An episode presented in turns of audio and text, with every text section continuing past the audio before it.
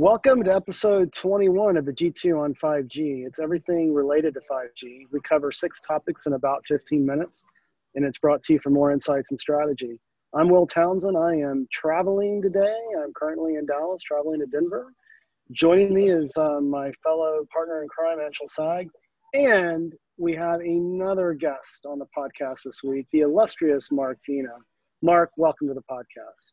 Thank you for letting me join the call today. Yeah, look forward to your insights here. We're going to talk about Apple in a minute, but my first topic this week, I'm going to take kind of a personal um, angle, and I uh, I did some uh, moderating of online panels at the MVNO World Congress this week. It was actually in London, obviously a virtual event, and I hosted a fireside chat with one MVNO here in the U.S.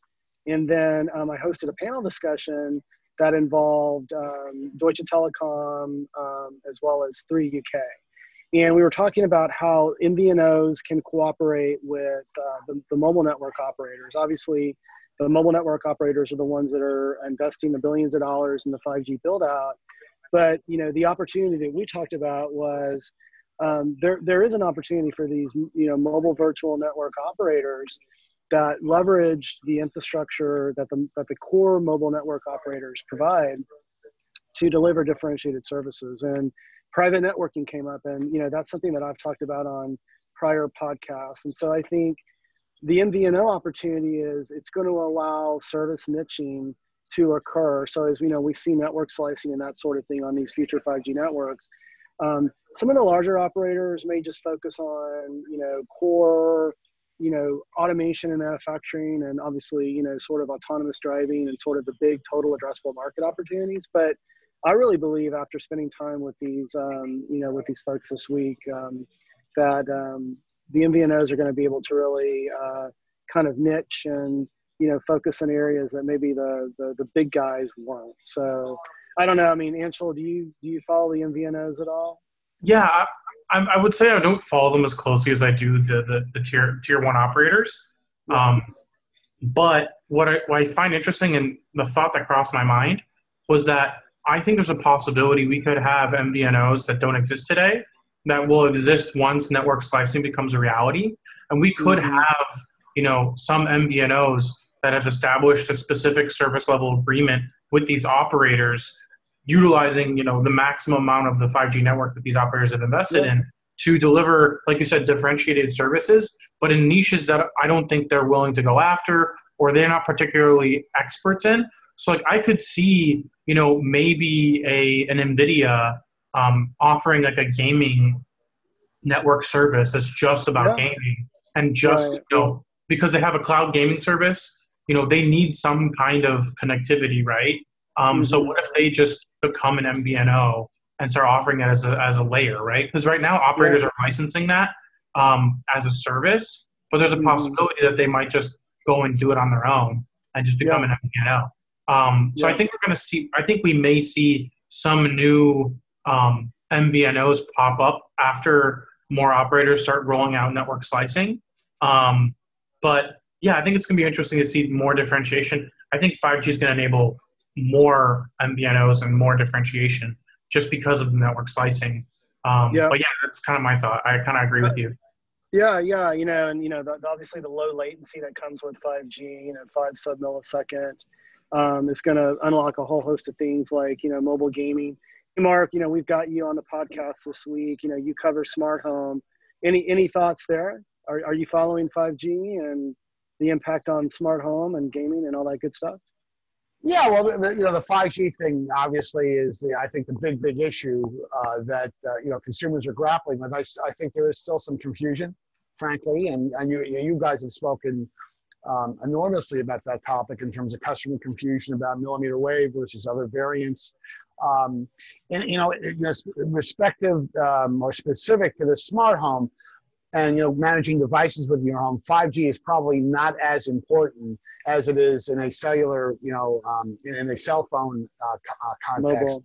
In a yeah. mobile device context. I thought what was interesting, and we're going to talk about it in a few minutes, is what Apple didn't announce earlier in the week. I know we're going to get to that in a second, but uh, there was not a mention of 5G uh, during the uh, you know, although I think show you have a conspiracy theory about probably why that didn't happen with the iPads. Yeah. Yeah, we'll, yeah, we'll get there. Yeah. I, I was going to mention one thing, Mark. I think fixed wireless access to the home, I think, is a 5G um, opportunity, and especially in parts of the world where you don't have fiber to the last mile. But uh, but I agree, mobile mobile is the killer killer app with 5G. Sorry. No, Yeah, I I, actually gonna- I- I I- will make one statement. You know what uh, Netgear announced this week? They did announce their first 5G Wi-Fi 6 combo uh, hotspot uh, router, uh, which I, you know, I've been maintaining for quite some time. That you know, for those for those uh, homes and businesses that you know have that last mile problem, those combo routers, you know, once the 5G network is deployed, are going to be very interesting because it's a great way to take that pipe that comes into the home and then spread that Wi-Fi 6 coverage throughout the home. And, and you're going to see more of, of solutions like that. So that was kind of interesting to see that Netgear is out front with that. And it's an AT&T, AT&T partnership uh, Yeah. That did Mhm. that did get announced two days ago. You're right. Yeah. Um, it's I think originally they showed it off in January at CES, Yes. and yes. it's been like nine months. Mhm. Interesting. Hey, well, let's, for the sake of time, Anshul, let's get to your first topic this week. Sure. So my first topic is again millimeter wave. Um, Qualcomm and U.S. Cellular this time uh, have worked together with Ericsson to deliver a three-mile millimeter wave uh, trial. Basically, what they did is they um, used Ericsson equipment uh, and so U.S. Cellular's 28 gigahertz band, um, and they were able to get uh, a distance of five kilometers at a speed of 100 megabits per second. So they're able to cover um, an area or get a distance of 3.1 miles, which is five kilometers. Um, and 100 megabits in a rural area is a really big deal um, because that gives you, you know, broadband-like connectivity without having to have any wired um, connection. And um, you know, U.S. Cellular is kind of, you know, more of a rural operator. They're, you know, They working in smaller cities. You know, Yeah. they're they're probably they're way more focused on rural issues. So Qualcomm and Ericsson partnering with them to deliver this, um, you know, use case, which is really fixed wireless, right? I think we all realize that this is a fixed wireless application, Right, right. But this is something where you could put a, you know, a millimeter wave tower in the middle of a town and cover the majority of the town's residents with one tower or maybe a couple of towers, but Mhm. minimal investment. Um, you know, giving people fast home broadband um, and potentially even cellular connectivity. Um, it's just harder to do mobile cellular, mo- mobile millimeter wave um, without line of sight. Um, but if you have fixed wireless, you can just put it on the roof or some high, you Point- know, right. So Point you to point. You Yeah. just have to get that that line of sight, um, which is a lot easier with fixed wireless than it is for mobile.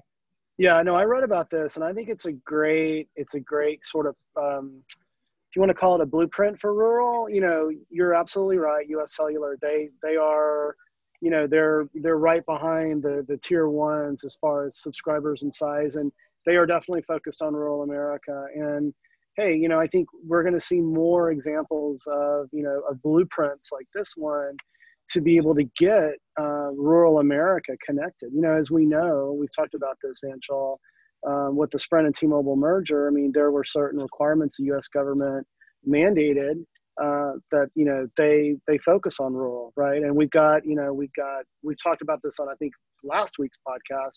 This rural broadband initiative, Cisco is focused on it. You've got the the federal government that's going to put a billion bucks into it. You know, that's that's probably just a scratch on the surface. You know, given what we know about what's required to invest in these future 5G networks, but it's a start in the right direction. So um, let's let's go to my second topic this week, and I'm only going to have two, so that we can talk more about this Apple announcement and uh, your conspiracy uh, theories, the two of you, since you're our device gurus. But um, um, I spent some time with AT&T. Um, I traveled with them last year to Israel. I spent time at their foundry, and you know I think AT&T has done an exceptional job of putting these proof of concept labs together where they bring 5G and edge uh, technologies uh, into play, and they provide um, sandboxes for developers to develop, you know, applications and the next Ubers, you know, that, that we might see that, that are going to be built on, on top of 5G. And, uh, and I contributed to a blog. It's posted to the AT&T website this week. And um, in it, you know, I sort of capture some of those thoughts, but um, you know, at a, at a high level, you know, I think AT&T is doing great work there. I've been a little critical um, of their of their marketing, and as, as, well as you know you have as well, Anshel, with uh, you know the whole um, you know 5G you know confusion that they created with 5GE uh, or 5G evolution. But um, I think they've kind of learned their lesson there, and um, I'm I'm super impressed. So if you're interested, hit the AT&T business uh, website and, and read my blog. So with that, I'm going to kick it back over to you, Anshel. Yeah, I definitely want to read your blog. I haven't had a chance to read it yet, so I'll definitely check it out on their business site. Um, awesome. Second topic, it's a pretty short one. Uh, Verizon went out and bought TracFone uh, for 6.25 billion, something around there, six and six billion and change, um, and um, that's kind of them. You know, I think expanding their um, their prepaid business. Mm-hmm. Um, I, I, think it's. I've heard rumors that America Mobile, who owned it, um, wanted to get out of that market and wanted to get out of the U.S. So I think that's just them kind of finding a buyer for it. And I think Verizon um, may be interested in, in, kind of expanding their potential 5G prepaid offerings. Mm-hmm. Um, there hasn't really been much talk about 5G because 5G isn't really being talked much about for prepaid. Um, but I think it's going to be a huge component of um, you know how operators build their business models moving forward because I think there's going to be a lot more um, you know a lot more con- control of what uh, prepaid users can do on 5G um, if they have prepaid services, um, as usually for lower costs, right? Um, mm-hmm. But yeah, just kind of a, a, little bit of a you know more acquisitions moving around, more more consolidation in the market. Um, but yeah, that's that's kind of just a quick um, update on that. And then the other thing, which was my third topic um, that I wanted to talk about, which was the Apple event, um, where they announced uh, a series of wearables, mostly new Apple Watches, um, as well as the new iPads. Um, and the big the big announcement was that they um, they were the new iPads are running the new A14 uh, Bionic processors, which um, are supposed to be well, they're five nanometer chips, um, but they're supposed to be the new iPhone as well. I believe that's what everybody expects. Um, but what's mm-hmm. interesting is one, um, they aren't actually going to be available until October, um, which makes me believe my conspiracy theory is that um, they are waiting to launch the iPads in October because they probably are going to have 5G models um, yeah. because they didn't announce them at the event. And I suspect that the 5G models will very likely um, be announced in, in, you know, in concert with the 5G uh, iPhones, which we're expecting next month. Um, I'd love to hear Mark's and you know take on this. Uh, my Woodward and Bernstein take on that is you're probably right. uh, you know, it's interesting is that the 5G wasn't brought up during the entire broadcast.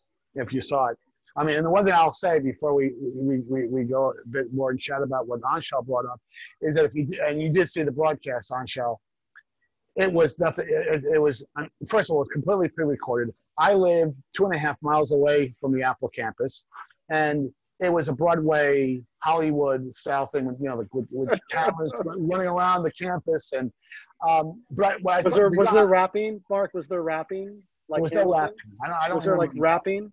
No. Rapping? No, yeah, I, that's very funny, but I did not see that.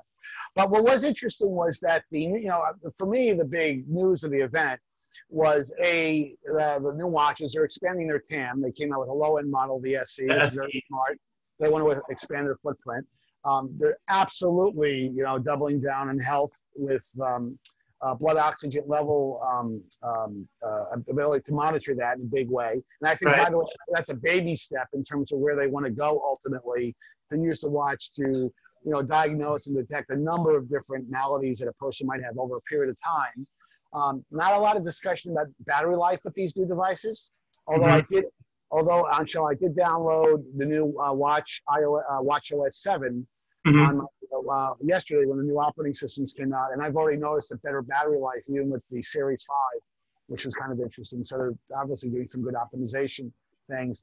But I will say the one thing, you know, there is obviously a cellular chip in the uh, watches. They're not they're not 5G chips. Uh, no. no, no. I think it's because they haven't quite um, miniaturized 5G, uh, 5G, 5G chipsets to a point where they can be in a watch yet. Um, right. I think the expectation is we probably won't see 5G in smart in smartwatches for at least two to three years. Yeah. Uh, yeah, I think that the uh, the the the uh, big observation that I would make is uh, two things. Hold on one. My my iPad was talking to me. Oh come on! Please make sure that's included in the podcast. It likes me a lot. But I, I, I think the two other things that was, that was relevant to me was doubling down on health. We talked about that. Uh, they're taking on Peloton. You know, frankly, with the Fitness Plus service. Um, of course, it's recorded video versus live video, which is what you have with Peloton. But I'm sure Apple will do it in a very Apple-esque, you know, Hollywood type way. Um, and the other important thing is because it does have relevance to um, to phones, is that with this family sharing capability, they're taking steps to really untether uh, the watch uh, the watches from the phone. So they, I mean, they called out a scenario where, hey, maybe uh, a family wants to get watches for their kids, and those are expensive toys. Maybe they're not ready for uh, for phones yet, but the watches uh, they can set them up via just one person in the family has to have a phone. It's still not completely untethered, but uh, the, the that one-to-one ratio hookup that you have to have with the current generation of watches and phones that goes away. So that it kind of makes me feel, and I'm, I'll love get your thoughts on this, that this ultimately will become a standalone device. You know, I think ultimately that's what their strategy is. Yeah, I, I think for a long time, the Apple has been the kind of device, or the Apple Watch, sorry, the Apple Watch has been a device that they've used to tether you to the iPhone to keep you in the Apple ecosystem. But I think that they know that there's a certain amount of users that just want an Apple Watch and want to be able to use it on its own, myself included. Um, but I think that they see the success of the Apple Watch, um, and you know they're number one in the market. You know they're the number one luxury watch manufacturer in the world now, um, and I just think that they have to untether it if they want to grow the size of the business, um, because you know otherwise they're completely and entirely limited to the size of their smartphone business, which right. is huge, but it's not the world, right? And I think mm-hmm. long term, they want to be able to sell people Apple Watches um, so they can buy them and use them as individual no, devices, right? I, I, think you're absolutely right. I mean, you know, we all know what Apple share is in, in the in the smartphone space. It's it's not going to ever get to 70 or 80 or 90 percent. So you have no. to find other ways of growing your TAM, and they're li- they were and it's said in a different way. They're limiting the appeal of the Apple Watch if they completely keep it tethered to the phone. So right. that's and there's a lot of you know older people and younger children who don't have phones. And this is a great way for them to you know start selling both kid watches and you know elder watches which already exists in the android universe. Um, and there's a lot of those already selling. It's actually one of the fastest growing segments of the wearable market. Um, so i think they just want to be able to participate in that um, maybe without having to force people to get iphones. Right and the and the last observation I, would make is that you know once again, especially during the fitness um, presentation, they spend an inordinate an, an inordinate amount of time on privacy. And I think we all agree that Apple, of all the big high tech companies, Apple really has the best reputation when it comes to privacy. And they understand that, for example, they use the analogy that hey, if uh, someone uses the Fitness Plus app with the app, new Apple Watch to um, uh, to um, uh, engage in some type of uh, exercise activity, uh, the data will be saved on, on a, at a local basis. They're not going to share the amount of calories, well, that you burn when you're using an Olympic machine, for example. And I, so I really think that their privacy reputation, their privacy brand is going to help them as they try to grow the appeal of that device into other areas that, hey, you know, by the way, there's a lot of privacy information that I really don't want mother, that mother tech company getting access to. Yeah. You know? Yeah. I definitely feel like that they, they hit on that for sure. And I think 5G, having a 5G connection is inherently more private than having a Wi-Fi connection. So that's true. That's true. Um, I think having yeah. utilizing cellular more is going to just be more secure. Um, but I, I think with that, uh, we can kind of wrap things up this yeah. week. Um, yeah. We hope that our viewers and listeners found this week's topics interesting. Um, if anyone out there would like to provide us with insight on a specific 5G topic or future on a future podcast, please reach out to us on social media. Will is at Will Town Tech. I'm at Anshel Sag. And Mark, uh, could you plug your uh, Twitter as well? Mark Vena Tech Guy on Twitter. Mark Vena Tech Guy on Twitter. So we hope you have a great weekend and please tune in again next week.